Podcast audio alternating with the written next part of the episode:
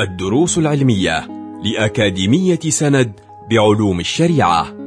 المرحلة الأولى شرح ميسر لمجموعة من المتون المختصرة تفيد المتلقي في دنياه وآخرته. مقرر ثقافة الدعوة شرح مقدمة كتاب الدعوة التامة مع الشيخ محمد العيدروس. بسم الله الرحمن الرحيم الحمد لله والصلاة والسلام على رسول الله وحبيب الله سيدنا محمد بن عبد الله وعلى آله وأصحابه ومن والاه.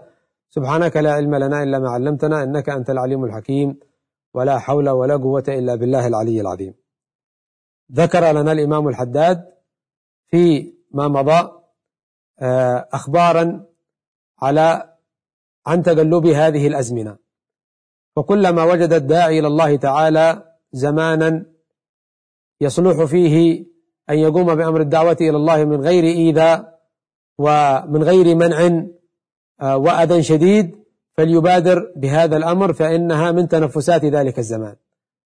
وإن وجد من يعانده ومن يؤذيه ومن يبادئه بالأذى فلا عذر له حينئذ في أمر الدعوة إلى الله تعالى ولكنه معذور في أن لا يعرض آه، نفسه للخطر بل يختار الأسلوب والوسيلة المناسبة التي آه، ينشر بها ينشر ذلك العلم الذي معه ولو في أفراد معدودين. فلربما صلح ذلك الزمان بعد زمانه وكانت البذرة التي بذرها في هؤلاء الطلاب وهؤلاء المحبين والمتعلقين لها ثمرة مستقبلية. قال الإمام الحداد رحمه الله تعالى ومن نعم الله تعالى على الداعين إلى الله وإلى دينه في هذا الزمان. أي في زمانه.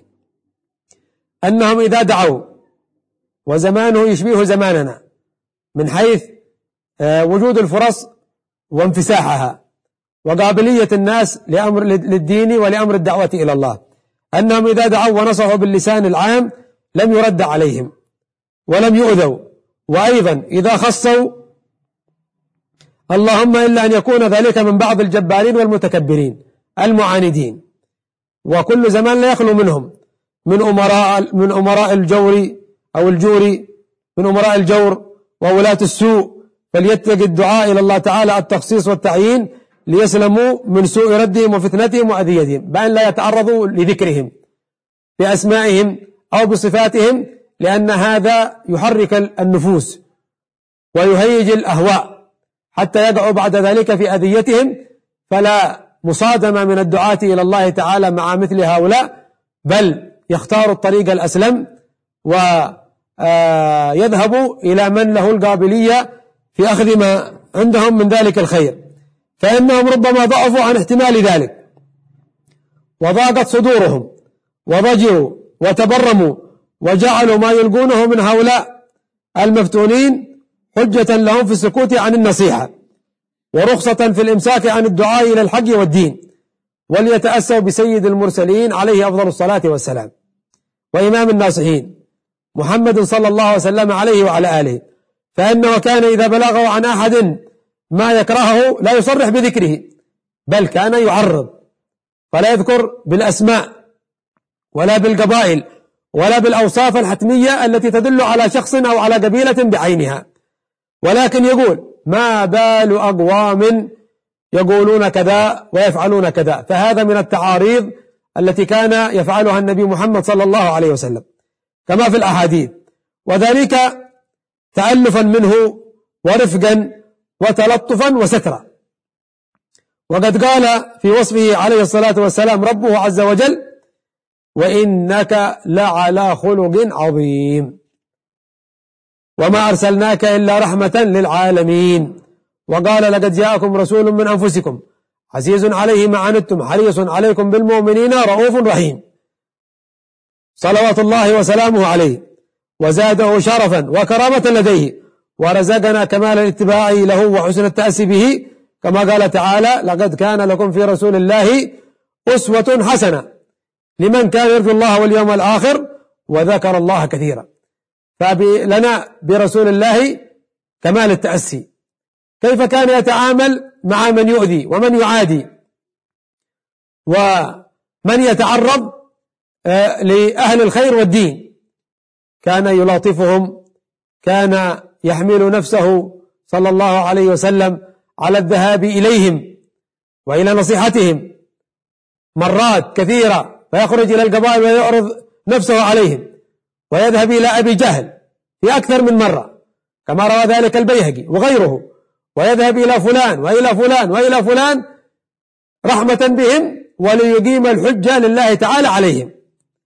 فقد تبين واتضح بما ذكرناه أنه لا عذر ولا رخصة للعلماء بالدين في ترك الدعوة إلى الله وبذل النصيحة للمسلمين وتعريفهم بما يجب من طاعة الله واجتناب معاصيه وأنه لا عذر ولا حجة. يكرر الإمام الحداد رحمه الله هذا الكلام ليثبت في أذهاننا وفي قلوبنا الدعاوي الباطلة والمعاذير الفاسدة فإنه لا عذر ولا حجة لأهل العلم.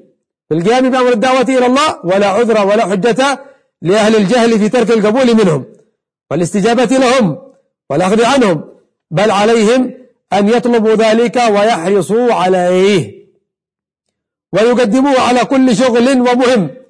من مهمات معاشهم الدنيوية. فإن قصروا في طلب ذلك والسعي له لم يسع العلماء بالدين والدعاة إلى سبيل الله رب العالمين أن يسكتوا كما سكتوا. كما سكت الجهال والعوام عن السؤال فلا يسع العلماء أن يسكتوا في أن يذهبوا إليهم. وأن يكتبوا المسائل وأن ينشروها والمقالات والأخبار والقصص الطيبة الملينة المرققة التي تأخذ بقلوب الناس إلى الخير أو يتركوا كما تركوا فيكون سواء في الإضاعة والإهمال والتهاون بحق الله الكبير المتعال. فلا عذر للعالم ولا عذر للجاهل حينئذ. قال حجة الإسلام الإمام الغزالي رحمه الله تعالى في آخر الباب الثالث من كتاب الأمر بالمعروف والنهي عن المنكر من إحياء علوم الدين اعلم. هذه عبائر الإمام الغزالي. قال اعلم أن كل قاعد في بيته أينما كان فليس خاليا في هذا الزمان عن منكر. أي زمان هذا؟ أي زمان هذا؟ هذا زمان الإمام الغزالي الذي ولد في نهاية القرن الخامس وتوفي في بداية القرن السادس. سنة 450 وولادته و505 كانت وفاته. فيقول أنه ليس خاليا أن كل قاعد في بيته أينما كان فليس خاليا. في هذا الزمان عن منكر. إما أن يفعله هو في بيته أو أن يكون متسببا في إفشائه وهو قادر على خمده وإبعاده وإنكاره. من حيث التقاعد عن إرشاد الناس وتعليمهم وحملهم على المعروف فأكثر الناس جاهلون بالشرع في شروط الصلاة في البلاد. فكيف في القرى والبوادي؟ ومنهم الأعراب والأكراد. الأعراب البدو والأكراد نوع من البدو في نواحي العراق أو في نواحي الشام. والتركمانية كذلك. وسائر أصناف الخلق. وواجب أن يكون هذه المسألة التي قررها الإمام الغزالي هي المسألة المقررة عند أهل العلم فقررها وكررها في كتبه. قال وواجب أن يكون في كل مسجد ومحلة أي بلدة أو قرية من البلد فقيه يعلم الناس دينهم وكذا في كل قرية وواجب على كل فقيه فرغ من فرض عينه أي أكمل فرض تعلم فرض عينه وتفرغ لفرض الكفاية أن يخرج إلى من يجاور بلده من أهل السواد. عامة الناس من العرب والأكراد وغيرهم ويعلمهم دينهم وفرائض شرعهم ويستصحب عند خروجه ما يكفيه حتى لا يكون عالة على أحد منهم. فإن العالم والداعي إلى الله تعالى إذا استغنى عما في أيدي الناس كان لدعوته الأثر الكبير. ومن خرج إليهم متشوفا إلى ما في أيديهم كان متلصصا لما في أيديهم وهذا سبب من أسباب عدم قبول دعوته وسبب من أسباب تهمة أهل العلم والدين في طلب ما عند هؤلاء الناس من الدنيا. قال يستصحب مع نفسه زادا يأكله ولا يأكل من أطعمتهم. لسببين السبب الأول لعل أن يكون في طعامهم شبهة أو حرام صرف لأن العوام والجهال الكثير فيهم من لا يبالون بالطعمة. من أين يأخذونها؟ آه و آه في أي وقت من الأوقات شحت عليهم هذه الطعمة لم يبالوا بأن يأخذوها حلالا أو تكون حراما. أو تكون شبهة فلا يبالوا بهذا الشيء فإن أكثرها تكون شبهة مغصوبة فإن قام به واحد سقط الحرج على الآخرين. والسبب الثاني آه، هو أن يكون مستغنيا عما في أيدي هؤلاء الناس فلا يكون عال عليهم فيكون لدعوته أثر عظيم.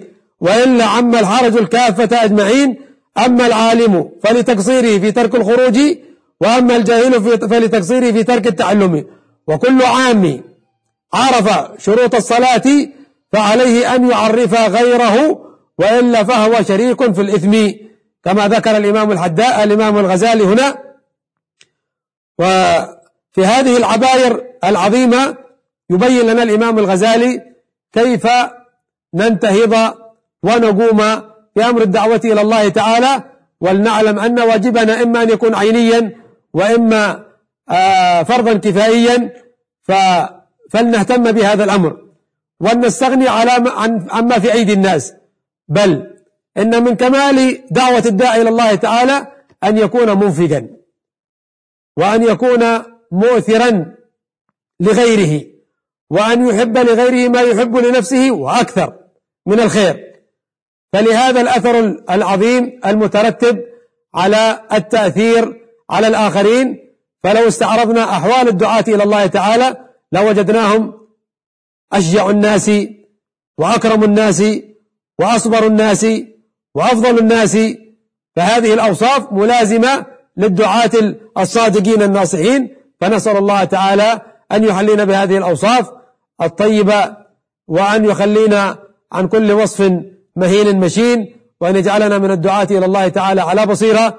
وأن لا يحملنا سبحانه وتعالى ما لا طاقة لنا به وأن يعفو عنا وأن يرحمنا ويرحم جميع المسلمين إنه أكرم الأكرمين وأرحم الراحمين وصلى الله وسلم على سيدنا محمد وآله وصحبه أجمعين. كنتم مع الدروس العلمية لأكاديمية سند بعلوم الشريعة. يمكنكم متابعة جميع الدروس عبر موقع الأكاديمية وتطبيقاتها الإلكترونية. سند علم سلوك دعوة.